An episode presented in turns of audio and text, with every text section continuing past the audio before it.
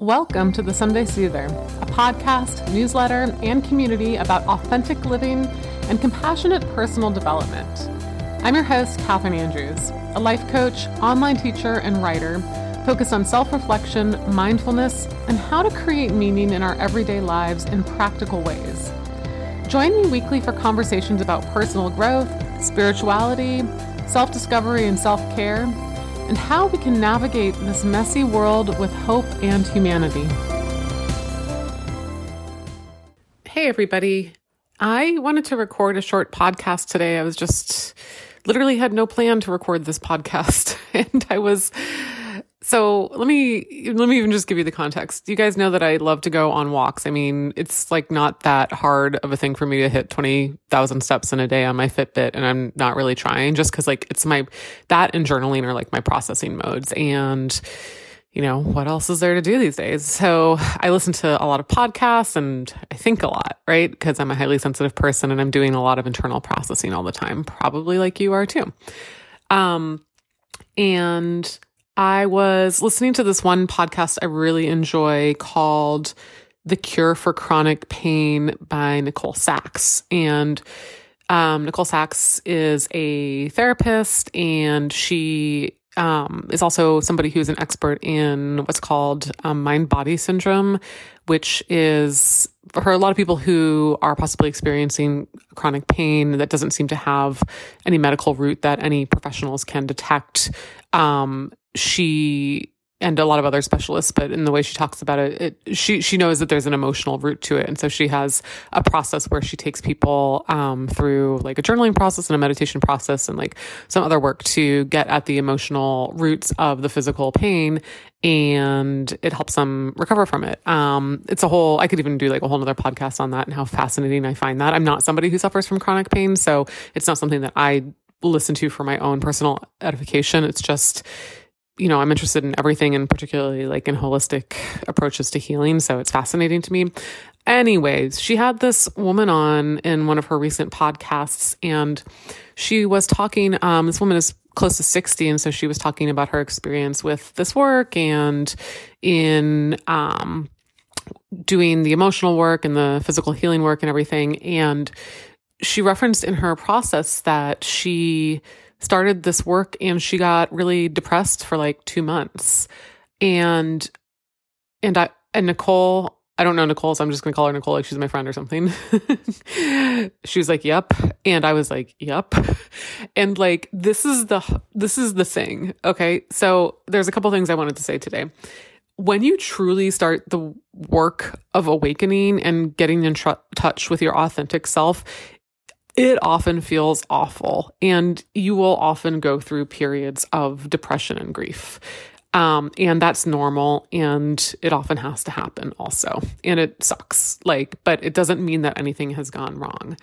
So I wanted to put that out there to offer this to folks because I see this a lot when clients start working with me. They think that they they're working with a coach or if it's another therapist or whoever that's then everything's on the upswing from there. and everything will be fine and they should be feeling better all the time, right? And what I want to offer is that it is then, you know, how we've been tricked into thinking like our adult lives are like one, like, you know, I don't know how graphs work. I was almost failed calculus, but like, you know, we think it's like that one graph that goes upwards, upwards, upwards all the time. And that's like how human life works. I think people think that's how healing works too. But the reality is, is that healing and getting to know yourself and sort of this emotional recovery process almost, usually there's a significant dip at, at some point, possibly even relatively early on and sometimes throughout so this woman was describing it um, and recognizing that that it felt awful in the morning and she kept the faith of her work going anyways. She kept doing her assignments her journaling her self-exploration her presence. She kept show- showing up for herself. And you know and after a period of a couple of months the the depression that she was experiencing passed. And now she's a human of course like and she still has ups and downs and she still feels sad and happy and angry and joyful and all the things, right? But what the the way that she and Nicole were talking on this podcast really really resonated with me because then what Nicole said, she paused in that podcast and she said, Everybody thinks you've been walking in this forest for decades of your life. And it's kind of like this dark, scary forest, and you don't really know the path, but you don't know anything else. So you think the only thing is is this forest. And maybe it's been 20 years, 30 years, 40 years. And you think once you realize you're in the forest, you think it's only going to take like two days to get out of the forest, but you've been walking it for decades, right? You're pretty deep in the forest at this point. The path back out is going to be hard. It just is. It's going to be painful and it's going to be emotional and you're going to fall down and you're going to be scared. And it's going to take longer than you want, right? And it also doesn't mean that anything has gone wrong or that you're not on the right path, okay?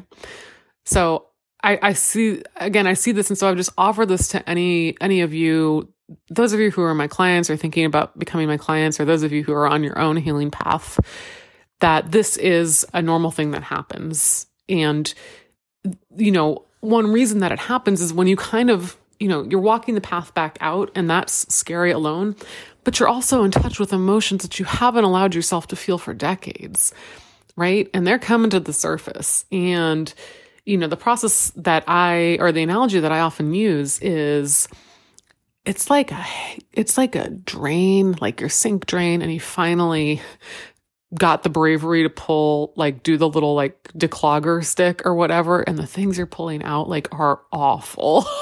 like awful. And you don't want to see them, but like if the drain's going to get clear, you have to keep pulling those things out. And They come, they somehow seem to keep coming. And you're like, how old is this hair even? And what else is there? I don't want to see it. But it all has to come to the surface, right? it all has to come to the surface when you're ready to to look at it. And so the reality is, is that healing and and connecting with your authentic self is often just it's just often like a fucking awful painful process. And it is the path to freedom anyways. And you can have faith that in those moments when it feels awful that it's not going it's also just not going to last forever, okay? And so it's step in front of step in front of step. All right.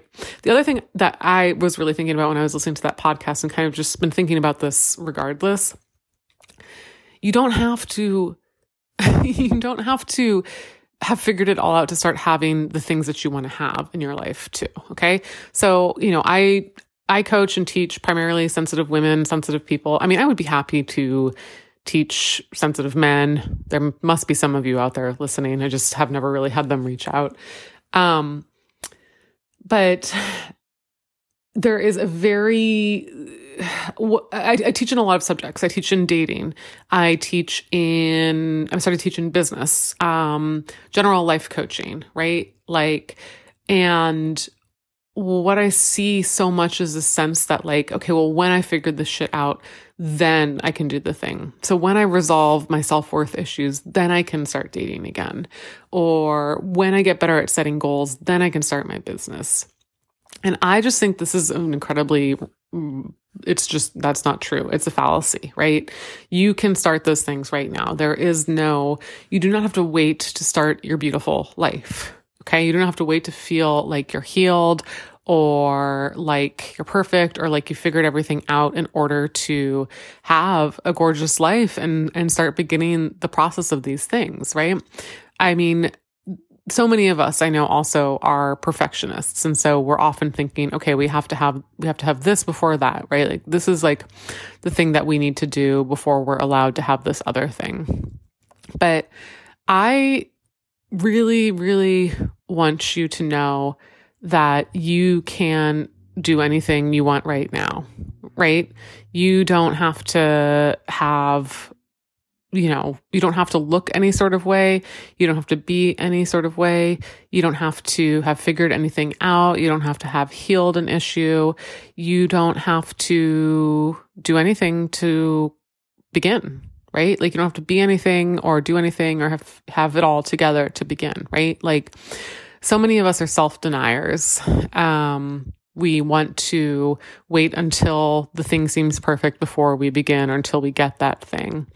And so the second message I want to I want to let you have tonight is simply that you don't have to have the thing to get the thing. You don't have to be the thing to start the thing. Okay. You don't have to imagine a point on the road ahead that you arrive at before the rest of the stuff starts. This is your life right now, right now. Okay. You know, a lot of people I think are like, okay, well, when COVID is over, then I will. And I'm like, no, right now. You start your business now. You start dating right now. You can do it. This is your life. There is not, you know, it's fine if you need to take a pause for like self care and burnout and health like that. Okay. That's not what I'm saying. But this is it right now. Okay. There is no later. and you deserve to have all of the things. It doesn't matter if you feel flawed or unworthy or that you're not complete yet or you need to figure some other shit out. You don't need to wait for that stuff to come together before you begin going after the things that are important to you. Because let me tell you, as somebody who's 41 and, you know, waited a long time before going after the things she wanted, you're going to have different things later. So there's always going to be things, okay? You're going to have your now problems and you're going to have your later problems. So there's always going to be problems. There's always going to be parts of yourself that you don't like or do you want to work on, okay?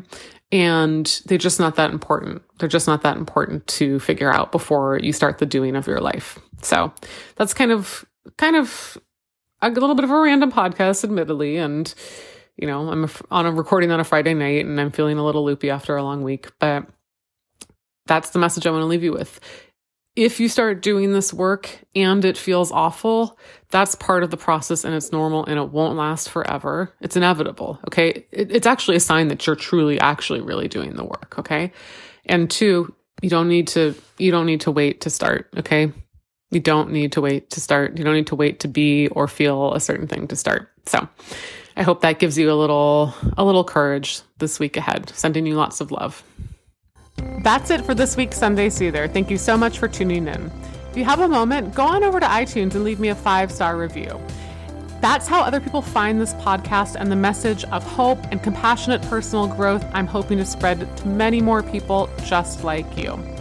You can find me on Instagram at Catherine Andrews and find out more about the Sunday Soother at thesundaysoother.com. You can also check out my services, courses, and coaching at catherinedandrews.com.